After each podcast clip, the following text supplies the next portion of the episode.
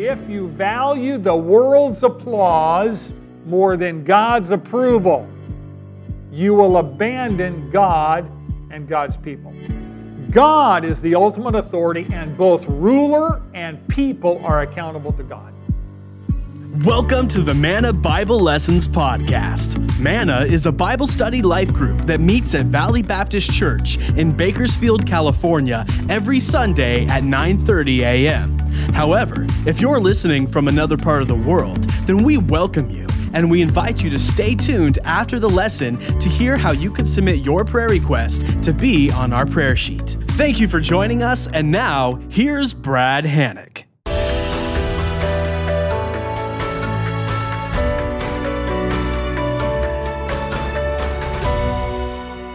Okay, fellow students, if you would open your Bibles to 2 Kings, 2 Kings 11, this is going to be, um, we're going to be studying, as you know, 1st and 2nd Kings, the book of the Bible that records the history of the monarchy.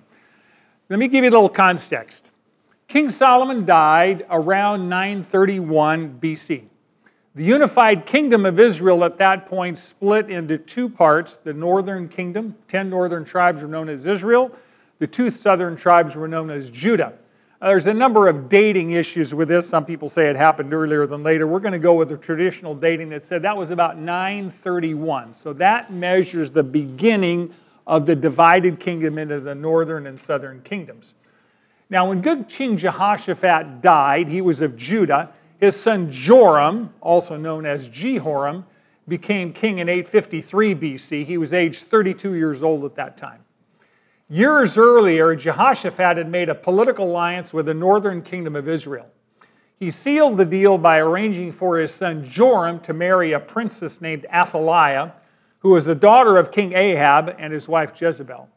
She, like her parents, was a Baal worshiper, and she influenced Joram to do a great deal of evil. Joram's first act as king was a despicable act. He slaughtered all his younger brothers, all six of them in order to eliminate any possible threat to his rule.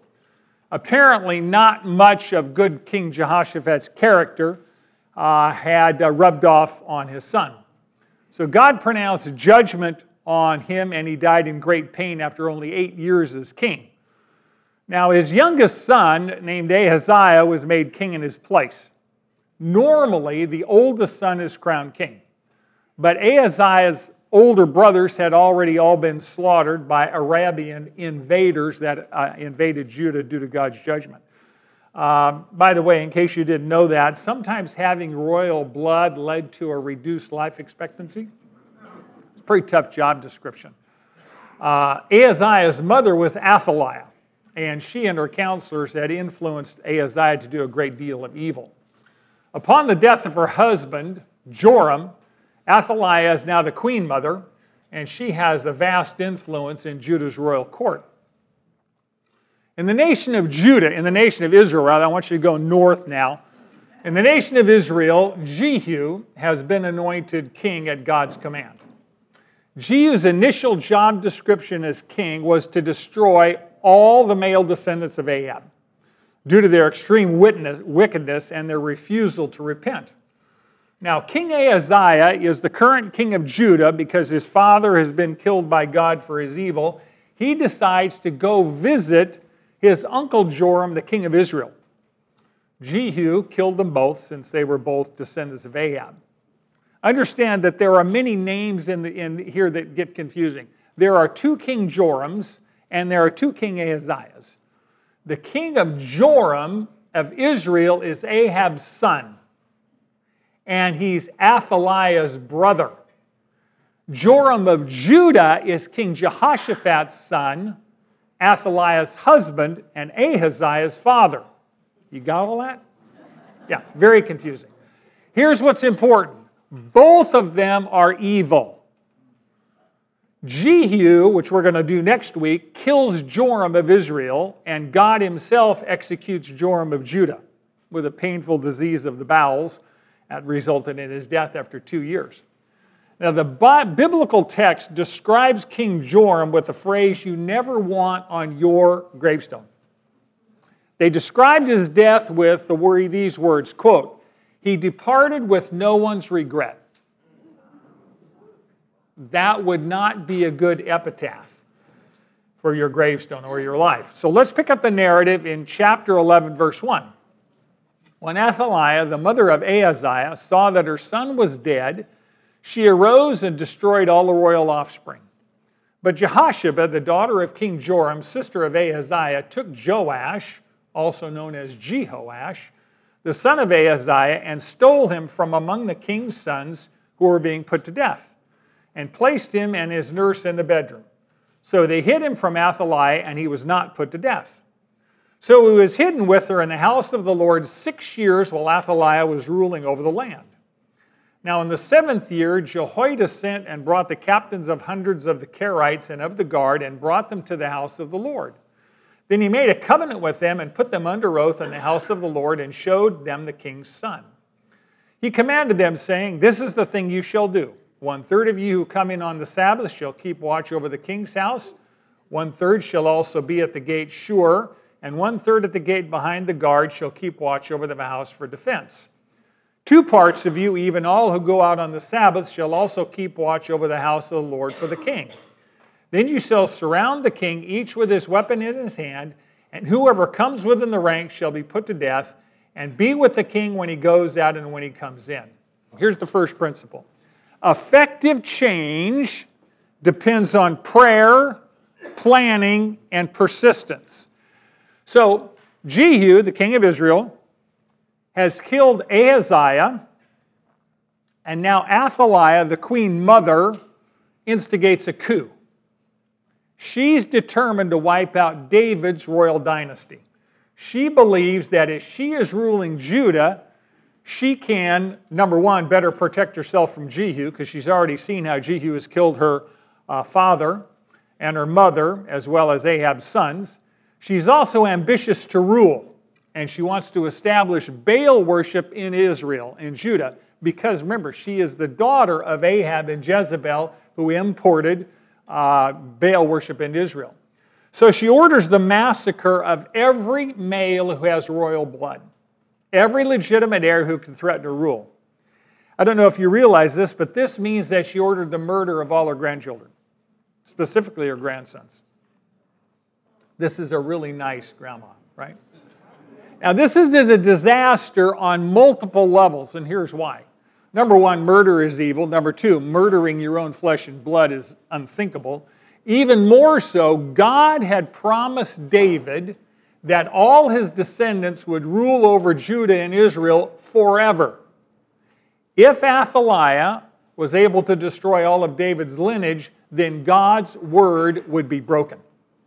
However, God's promises will never be broken, and He has already raised up someone to carry out His will. The text says, it gives you a name, verse 2, Jehosheba. She is a princess. She's the daughter of the former king Joram. And she's the half sister of the murdered king Ahaziah. And she's the wife of Jehoiada, the high priest. A lot of J's in there. She's at the palace when Athaliah gives the order to execute the entire royal family who is an heir of the throne. So the text says, notice this, she stole her, jo- her nephew Joash out from the group of heirs that were being executed. He seems to have been about one year old because he took the throne at seven and she reigned for six years. So he's one year old at this point in time. And she physically grabbed him up and ran out of the room, apparently.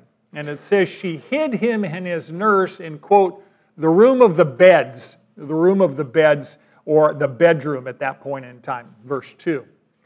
And this was not a, a bedroom where you slept in, it was a closet. It was a closet where they used to store unused bedding. It was a storeroom. So it wasn't used regularly, and therefore it made a very secure hiding place because it wasn't often used. Here's the important point Joash, who's one year old, is the last living heir in King David's royal lineage. The only one. We are one life away from not having a lineal heir in David's family tree, and God had promised David, there will be an heir on the throne from your family tree forever. God better make sure this one survives. And he does. He was hidden in the house of the Lord for six years. As he grew up, he probably played with other children around the temple, no one being the wiser. King Athaliah, the daughter of Ahab and Jezebel, is ruling over God's people in Judah. And she is wicked. She stops all the temple services, there's no more sacrificial system. Furthermore, she plunders God's house. She goes into the temple and uses it as a source of building materials for a temple to Baal that she's building next door. So she literally plunders God's house of its treasures. Now, Jehoiada is the high priest, and he is a faithful and courageous man. By the way, the name Jehoiada means Yahweh knows, or God knows. And you're going to find out that during this six year period, Jehoiada was patiently praying and waiting on God's will and God's timing. Can you imagine a high priest of Israel praying and living under a six year rule of someone who hates God, establishes Baal worship, and plunders God's house? And he prayed and waited for six years, waiting on God's will and God's timing. It must have grieved him to see evil ruling over the land. But his name means God knows. Have you ever said about your circumstances or the circumstances of this world, God knows? God knows. God is not ignorant of what's going on in this world. God knows what's going on. That's what Jehoiada's names mean, and I think often he said, God, you know what's going on in this land.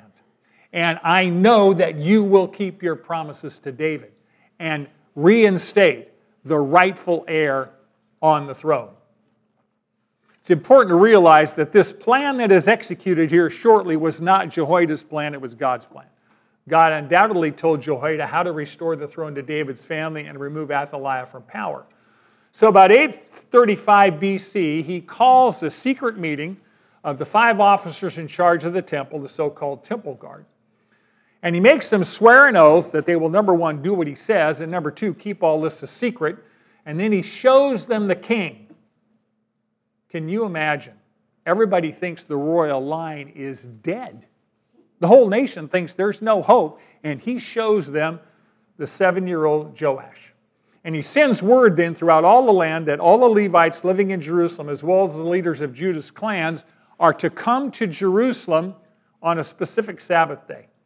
Now, each one of these officers commands 100 soldiers, so we're talking a total in this arrangement here, uh, beginning in verse 4, of about 500 soldiers total. Two companies, about 200 soldiers, are usually on duty guarding the temple for about a week at a time. And they rotated shifts every Shabbat, every Sabbath, another group came on and they rotated off. And Jehoiada says, no, no, on this specific Sabbath, you're going to stay on duty to guard the king. By the way, I'm bringing in a third company to guard the palace. I'm bringing in a fourth company to guard the foundation gate called Shur, which led from the palace to the temple area.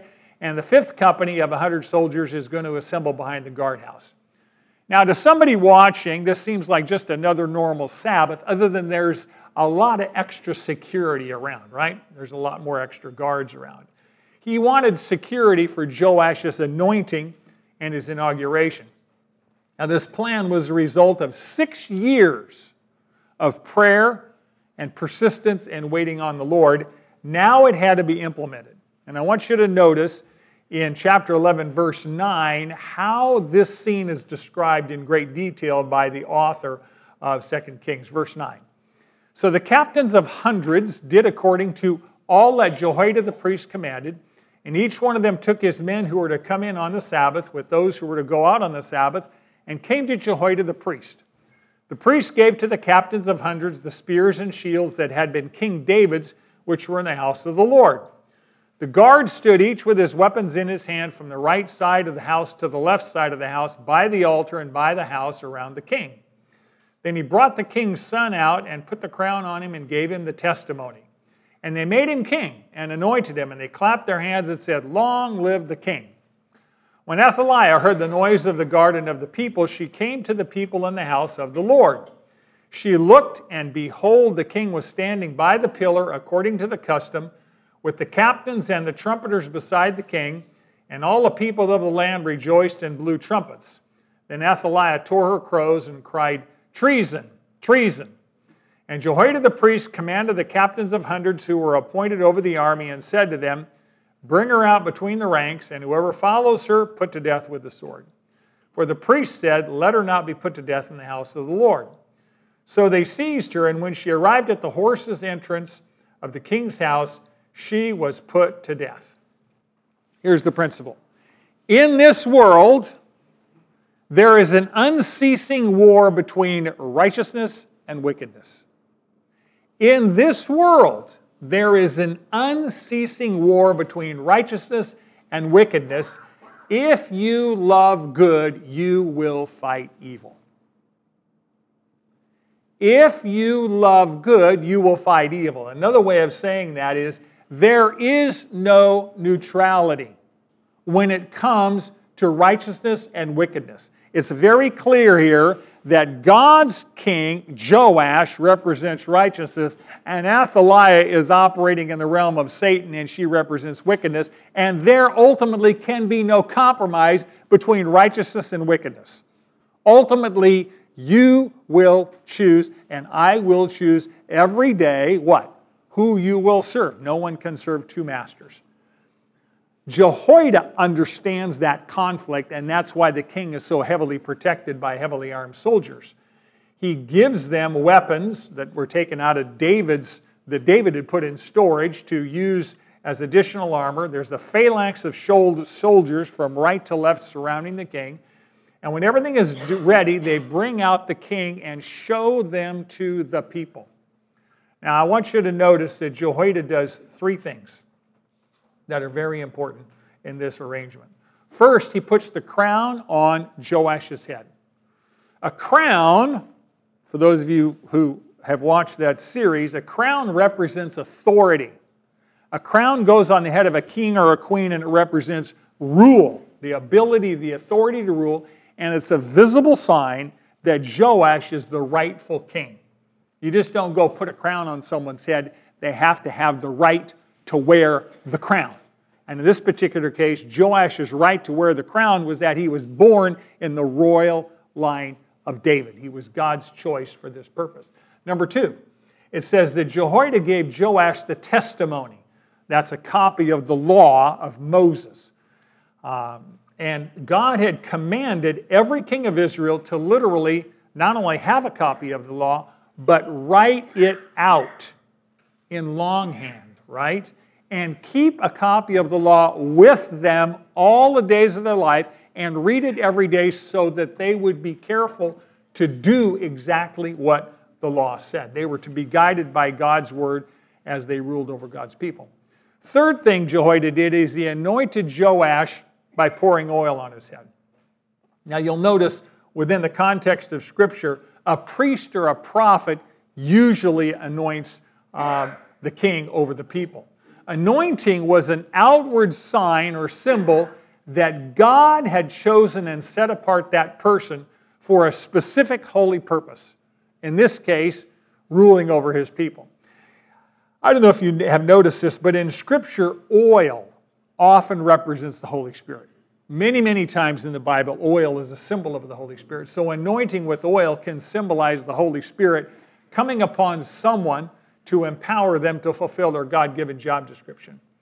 But in Scripture, you will always see spiritual leaders having priority over political leaders. Spiritual leaders, prophets, and priests anoint kings or civic or political leaders. In Israel, earthly kings did not possess unlimited authority, they operated under the authority of spiritual authority, and that came from submission to God's word, the law that was written down, or God's word that it was spoken by God's prophets and priests. Now, you'll notice that Joash was God's choice as king, but he was also the people's choice. Jehoiada staged this coronation on the Shabbat, on the Sabbath day, during a major religious festival in Judah. And he had a lot of reasons for doing that. Number one, if you're going to institute a coronation of God's king, you want God's people to be present.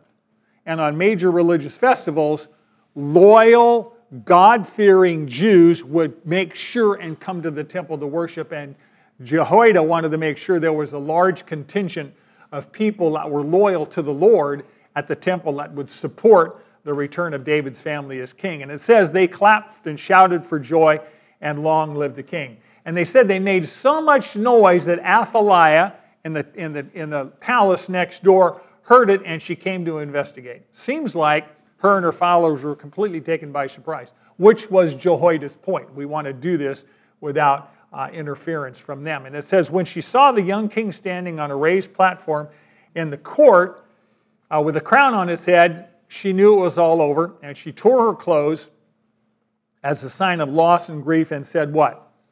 Treason, treason. Now, this is rich. I mean, this is ironic. She thought she was the one being betrayed and usurped, when in reality, she had murdered her own grandchildren in order to seize the throne. What's wrong with this picture? She was the one guilty of treason. Have you noticed that sin corrupts rational thought? When people are in the middle of sin, Christian or non Christian, when you are practicing sin, it corrupts your rational thinking. And you tell yourself all sorts of lies to justify behavior that you know is wrong. And if you think as Christians we do that from time to time when we're disobeying, the world does it 24 7. They don't have the Holy Spirit guiding and directing them, and they refuse to follow the Word of God, which gives them wisdom. So we have a saying here sin makes you stupid. And it really does. It makes you irrational. And her own evil mind had deceived her in believing that she was the rightful heir and that these people that were anointing the king were committing treason against her. It tells you how corrupt evil is to rational thought. And of course, the most corrupt of all is Satan, who believes his own lies. So Jehoiada then commands the soldiers remove her from the temple without any bloodshed. They didn't want to shed blood in the temple, that would desecrate the temple. Anybody who tries to help her would be executed. So they seized her and took her out, and at the horse's gate of the king's house, they executed her. It's important to understand it's not just enough to good enough to get rid of evil. You have to replace it with good. How do we do that? Verse 17. Then Jehoiada made a covenant between the Lord and the king and the people, that they would be the Lord's people, and also between the king and the people. All the people of the land went to the house of Baal and tore it down, his altars and his images, and they broke in pieces thoroughly and killed Mattan, the priest of Baal, before the altars, and the priest appointed officers over the house of the Lord. He took the captains of hundreds and the Carites and the guards and all the people of the land and they brought the king down from the house of the Lord and came by the way of the gate of the guards to the king's house. And Joash sat on the throne of the kings. So all the people of the land rejoiced, and the city was quiet, for they had put Athaliah to death with the sword at the king's house. Jehoash, or Joash, was seven years old when he became king. Here's the principle God is the ultimate authority. God is the ultimate authority, and both ruler and people are accountable to God. God is the ultimate authority, and both rulers and people are accountable to God. By the way, the name Jehoash or Joash means Yahweh has bestowed. Another way might be saying it, the Lord gave. The Lord gave. So it's, it's interesting that his very name indicates that God gave him as a gift to Judah as their rightful heir, their king, right? So Jehoiada, the high priest, he makes a covenant. A covenant is a binding agreement, like a marriage vow. He makes a solemn contract between the Lord, the king, and the people. There are three parties to play here. Jehoiada is the high priest. The Lord is obviously the Lord of glory, the ruler, and then there's the people. And he makes a three part covenant, a binding agreement between all three parties, and both the king and the people do what? It says they promise to follow the Lord. So we've gotten rid of evil, we've executed Athaliah, she's off the throne. Joash, the rightful heir, is now on the throne, and the king and the people have to promise to serve the king. Joash is not the king. God is the king. Joash is a king who serves under the authority of the Lord. And so they make that covenant, and the people promise to follow the king, Joash, and the king promises to rule what? According to God's law. So everybody operates under the umbrella of the authority of Almighty God. See, Jehoiada understood that ultimately God was the king over Israel, and human kings and queens served under his authority and under his rule. And we need to remember that. Those who are elected to office, or those who seize power using power, understand you are never in charge. You're never in charge. By the way, that goes for us too. None of us are ever in charge. Now, we drink the Kool Aid that says we are large and in charge. You know, all it takes is one germ, one little germ, and you can be flat on your back, losing weight the hard way, and you know, you'll understand you're not in charge. All I need to do is just get a little nausea. Ever had a little nauseated? Yeah, it reminds you that you're really not in control really quickly at that point. So, a Jehoiada is an example to us of a faithful steward. He has been he inherited the position as high priest from his parent. He's in the family line of the Levites, of the priests, the sons of Aaron. Remember what a priest does a priest is a mediator, a priest is a go between. A priest is someone who goes to God on behalf of the people and who brings God to the people. So a priest is a go between, and Jehoiada is a beautiful illustration of that. Is Jehoiada the priest leads God people to renew their promises to follow God fully and forsake idols. He understood his position and his power didn't belong to him, but it belonged to God, and he used it faithfully to accomplish God's purposes, which was to remove an, an evil usurper, Athaliah, and install God's choice, Joash, on the throne. It's important to understand that Jehoiada was really functioning as a regent for Joash. Joash is how old? Seven years old. He's not competent to rule yet, although I know you have some very bright grandchildren who think they can rule. And I know you'll let them, right, from time to time. But he's seven years old. So a regent is someone who governs on behalf of another. A regent is someone who governs a kingdom when the sovereign is either in the minority, you know, not of age, uh, disabled for whatever reason, or simply absent. Sovereign can be out of country doing business, and a regent is one who governs on their behalf. So they, they govern temporarily on behalf of the rightful heir. Unfortunately, history is littered with regents who succumbed to the siren song of power and wound up executing the heir and seizing the throne and ruling and starting, starting a new dynasty after they've murdered the rightful heir. Not Jehoiada. Jehoiada reminds us of John the Baptist. Remember, John the Baptist is preaching in the wilderness, and there's a great deal of repentance. He's preaching, repent for the kingdom of, of heaven is at hand. And the Jews come to him and they say, Wow, you've got a great deal of spiritual power and authority. Are you the Messiah? You sound like what we think he would sound like. And what did John say? I am not him. John knew who he was and he knew who he was not. He knew what he was called to do, and it was not the Messiah, even though the people wanted to believe that he was. He was the forerunner. He was the one who came before the Messiah, the one who prepared the way for God's King, the Lord Jesus Christ. It's a great illustration for us. Both Jehoiada and John the Baptist illustrate you know who you are before the Lord, and you better know who you're not. You must know what God has called you to do on planet Earth, and you must know what He's not called you to do. He didn't give you life to sit on your blessed assurance and eat bonbons. He gave you life to accomplish purposes that He gave you life to accomplish. And it's imperative that you and I are spending much time in prayer to understand what God's purpose is so we can accomplish it. Jehoiada was really clear about that. He knew his loyalty was first and foremost to God alone. So, based on that, he understood that he was going to rule on behalf of the rightful king, Joash, for a temporary period of time.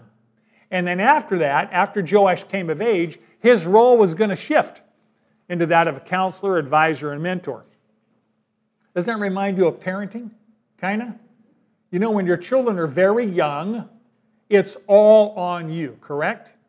And as they age, we hopefully give them the baton and they take it. Sometimes you have to kind of push it in their hand, right? to make sure they take it. And then your responsibility changes, and now you become more of a counselor, advisor, and maybe actually a friend at some point in time, a mentor. Um, so it's an interesting metaphor of Jehoiada's role shifting and our role as parents shifting. Now, words are fine, but actions are the proof of the pudding. So the people of Israel and the king had promised to follow God, and now they put muscle and bone behind their words. It says they went to the temple of Baal, tore it down, killed the priests, destroyed the altars, destroyed the idols, and then Jehoiada appointed the priests and Levites to their prescribed assignments that David had dictated. Remember, there had been no worship in the temple for the last seven years, six years. Athaliah was on the throne. It's like the doors to the church were locked, and it was forbidden to worship God. That's how they had to live at that point in time. So it says that Jehoiada took Joash to the king's house, seated him on the throne, and the text records that then the land had peace. When evil is vanquished and justice prevails, the result is, of course, joy and peace. I want you to flip over to 2 Kings 12. It says, In the seventh year of Jehu, Jehoash became king. This is a summary, by the way. And he reigned 40 years in Jerusalem, and his mother's name was Zibiah of Beersheba. Jehoash did right in the sight of the Lord all his days in which Jehoiada the priest instructed him. Only the high places were not taken away. The people still sacrificed and burned incense on the high places. Second Chronicles 24, by the way, is where we're going to be flipping to now, so you can just go there right now. Second Chronicles 24 says that Jehoiada took two wives for Joash and he became the father of sons and daughters. These verses are just a summary passage of his reign. It says he took the throne at seven, reigned 40 years, which means he died at age 47. Married two wives, fathered children. The text is a very, very interesting phrase. It says he did what was right in the sight of the Lord all his days. And you go, pretty good. And then the last few words have a disclaimer. He did what was right all his days, in which Jehoiada the priest instructed him. Interesting that that instruction bore fruit in Joash's life. Second Chronicles 24, verse 4, where we're going to be from going forward, says, Now it came about after this that Joash decided to restore the house of the Lord. He gathered the priests and Levites and said to them, Go out to the cities of Judah and collect money from all Israel to repair the house of the Lord annually, and, who sh- and do the matter quickly. But the Levites did not act quickly. Here's the principle people who love God want to worship Him. People who love God want to worship Him. Worship is not a forced choice, it is a voluntary choice. We want to worship Him. Now, remember, as I mentioned, the house of the Lord had been deteriorated and destroyed and looted under Athaliah. Many articles had been stolen, the house was badly damaged. Apparently, it had been unused for years, even after Joash became king. Joash's command here to restore the temple probably occurred 20 years after his coronation. He's in his mid to late 20s. He's probably 27 years old at this point in time. It's interesting that Joash gave the command, not Jehoiada, to, to restore the, the uh, house of the Lord. Uh, and Joash says, Look, we need to restore the house of the Lord. We have to raise funds to do this. He commanded all the priests and Levites, You go throughout the land of Judah, collect the temple tax, the Mosaic temple tax, and we're going to use that to rebuild the house of the Lord. But the Levites were slow to act, and Joash rebukes Jehoiada, and then he changes his techniques, his methods. He bypasses the priests and he issues a formal proclamation to the entire population of Judah you bring in the tithes, and I have a special box, a special chest outside the temple. I put a hole in the top. You come in when you worship, you drop your offerings into that box, and it brought fabulous results. It said the people gave freely, with generously, with joy, and workmen restored and repaired the temple according to the specifications that God had given David. And they even had gold and silver left over. They had so much gold and silver left over, they melted them down and they made utensils for the house of God, for the worship of the Lord. And under Jehoiada's leadership, then Judah re- reinstated the daily sacrificial system. So it's taken probably 20 years after Athaliah's execution, Joash's coronation, for the temple service to be fully reinstated. And you say, wow, isn't that interesting? 20 years is a good slug of your life where you do not live with the regular worship of God. Do you know how much we take for granted here? Do you have any idea what we take for granted at our church? That every week you can come and the doors are open and God's word is proclaimed every week by competent ministers in every classroom. You can hear what God has to say so you know it and so you can obey it. They didn't live like that for decades. We live in spiritual abundance. And God's going to hold us accountable for what we know. Amen? Okay, let's go to verse 15. Second Chronicles 24 15. Some years later, now when Jehoiada reached a ripe old age, he died. He was 130 years old at his death. They buried him in the city of David among the kings because he had done well in Judah, in Israel, and to God in his house. But after the death of Jehoiada, the officials of Judah came and bowed down to the king, and the king listened to them. They abandoned the house of the Lord, the God of their fathers, and served the Asherim and the idols, so wrath came upon Judah and Jerusalem for this their guilt. Yet he sent prophets to them to bring them back to the Lord though he testified, though they testified against him, they would not listen. Then the Spirit of God came on Zechariah, the son of Jehoiada the priest, and he stood above the people and said to them, Thus God has said, Why do you transgress the commandments of the Lord and do not prosper? Because you have forsaken the Lord, he has forsaken you. Underline that. So they conspired against him, and at the command of the king, they stoned him to death in the court of the house of the Lord. Thus Joash did not remember the kindness which his father Jehoiada had shown him, but he murdered his son. And as he died, he said, May the Lord see and avenge.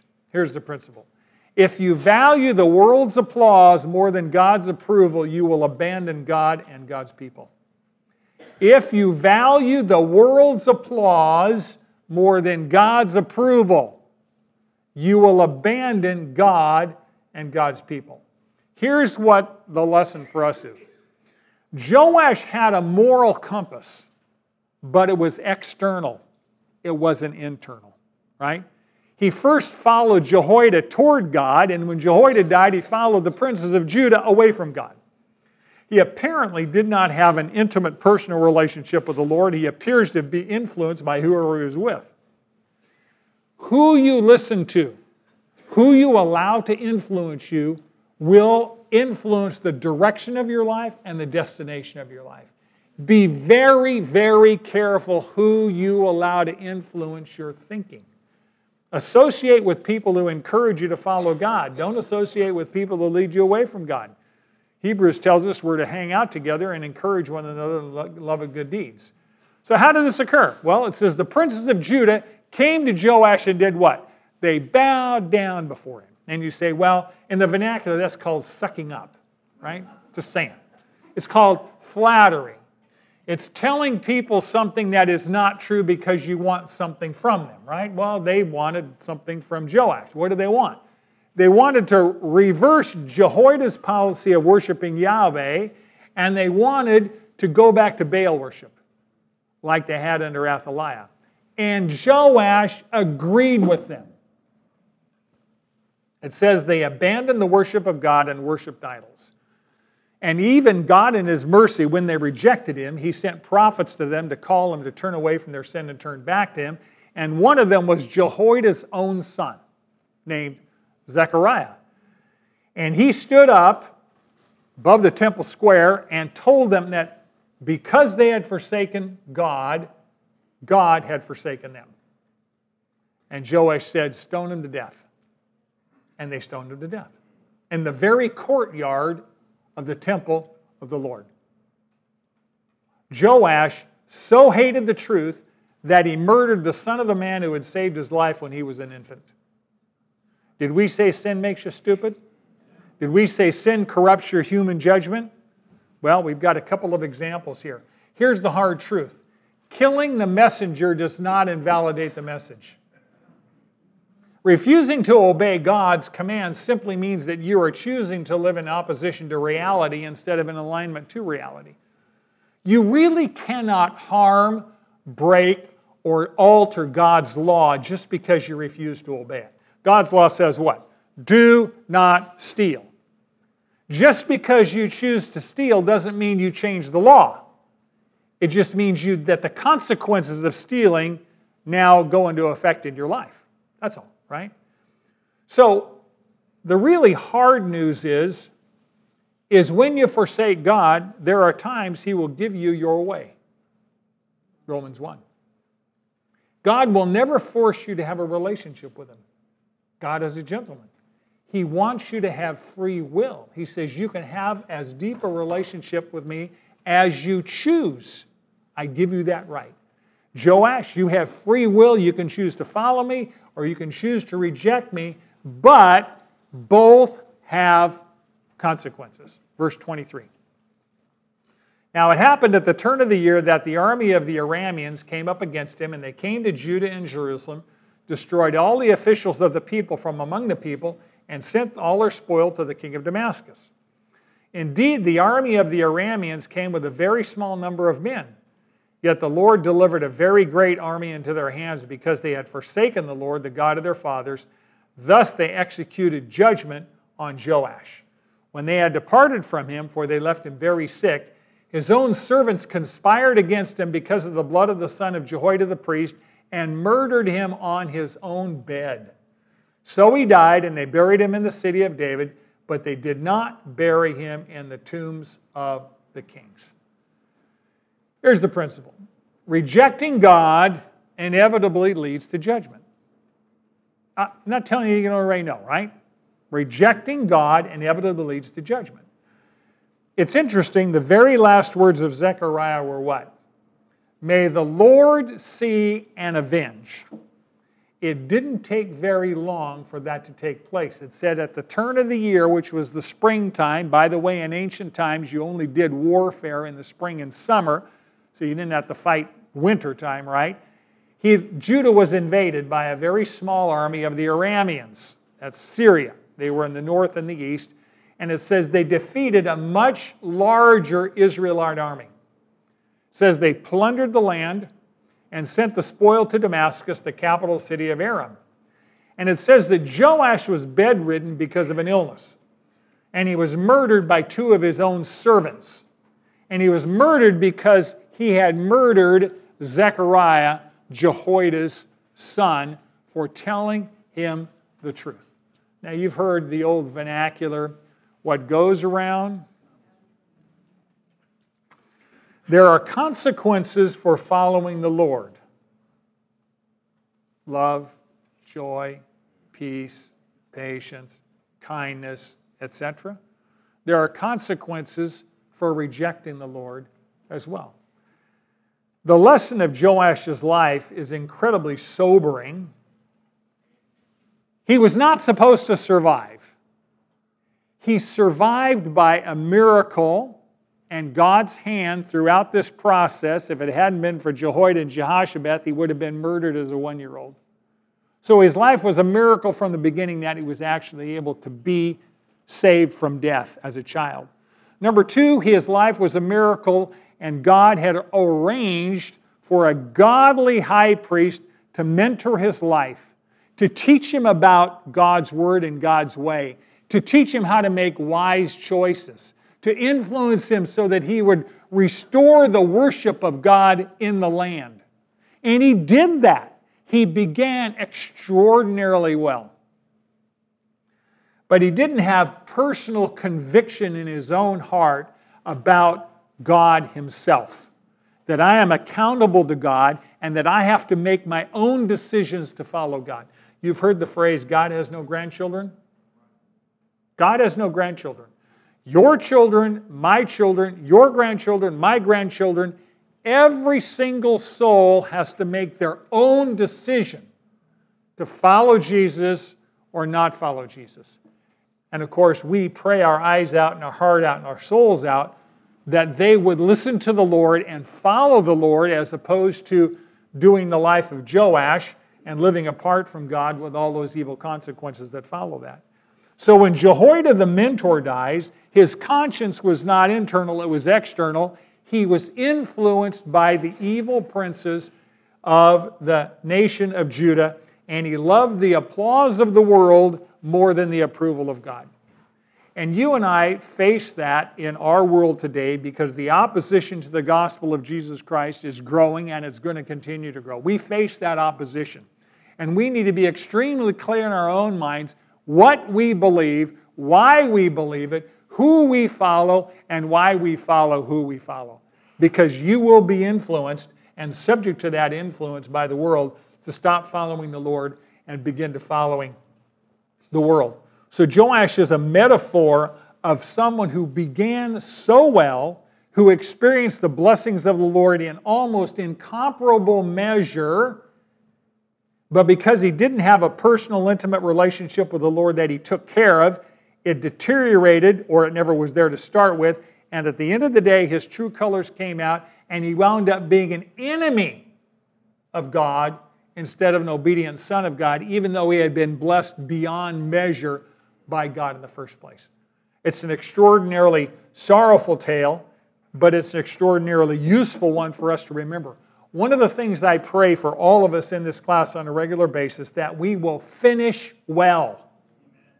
We will finish well. You don't want to hit the finish line stumbling, crawling, or quit before you get there.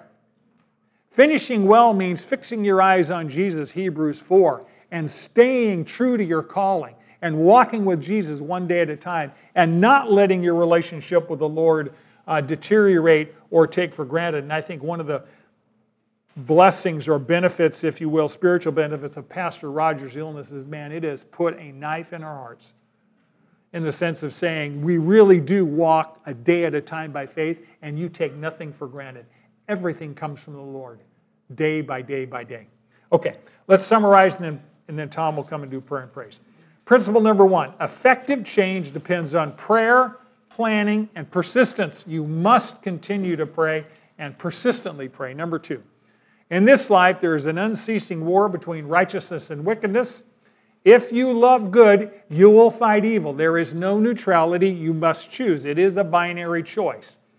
Number three, God is the final authority, and both rulers and people are ultimately accountable to Him.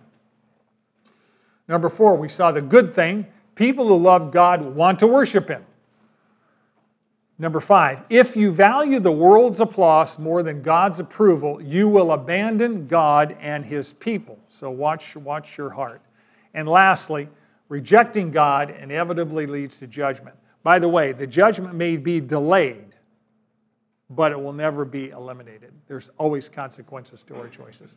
So let Joash's life be a good illustration for us, and may we commit ourselves to finish well. Thank you for coming. Thank you for listening. Now that you know, do. Manna meets at Valley Baptist Church at 4800 Fruitvale Avenue in Bakersfield, California, every Sunday at 9:30 a.m. in the choir room. We would love for you to join us. Here at Manna, we believe in doing life together. So if you're in need of prayer, submit your request to Manna Bible Podcast at gmail.com, and our class will be happy to pray for you. Thank you for joining us today, and now that you know, do.